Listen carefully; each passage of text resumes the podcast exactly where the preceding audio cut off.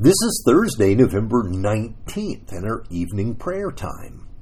I'm going to read just one verse from Joshua chapter 23, verse 14.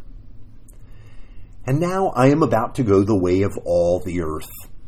And you know in your hearts and souls, all of you, that not one word has failed of all the good things the Lord your God promised concerning you all have come to pass for you. Not one of them has failed. I read the story of a woman that received her parents' furniture.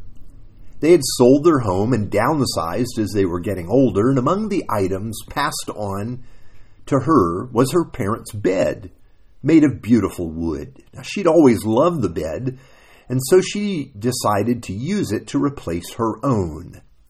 After it was in position, she noticed some words had been etched into the wood, but, could, but she couldn't make sense of what the words were. A phone call to her mom would clear things up.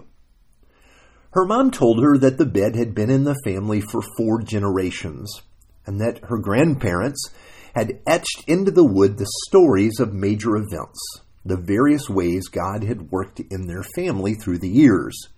Now, this woman realized that she'd not only inherited her parents' bed, here was part of the story of her family. And so she arranged a time when her mother could share with her the details of each etching. Now, as we read the end of the book of Joshua, which is our text for today, we learn that before Joshua dies, he makes a rather long address, a sermon before the people. His goal is to tell the people their story, how they've come into the land of promise. Now, why does he do that? Well, he doesn't want them to forget where they came from and how God has saved them. He also wants them to renew their commitment to the Lord. This statement from our text today is the center of that message, the message that Joshua delivered. He tells the people to look across their history and see if it is not true. Hasn't God fulfilled every promise he made to them?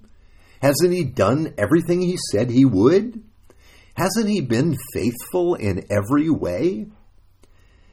Now, for Joshua, this is a beautiful story because only he and Caleb survived from the first generation that went into the wilderness. In other words, he's a guy who had seen it all. He saw slavery in Egypt as a young man. He was an apprentice to Moses in the wilderness. And then, unlike Moses, who was not allowed to enter into the land, Joshua went in and assisted in the period of conquest. He helped to secure the land for each of the tribes. And though he was the oldest man in the nation, God made all of this possible. See, he's not only telling them their story, he has personally seen and experienced the faithfulness of God. His account is an eyewitness account. And Joshua says, God did it all. God freed them from their slavery. God defeated the armies of Pharaoh. God brought them into the land and gave it to them. I think there's a day when we begin to see this. We begin to see that God is the one who has graced us. He's given us life. He's rescued us.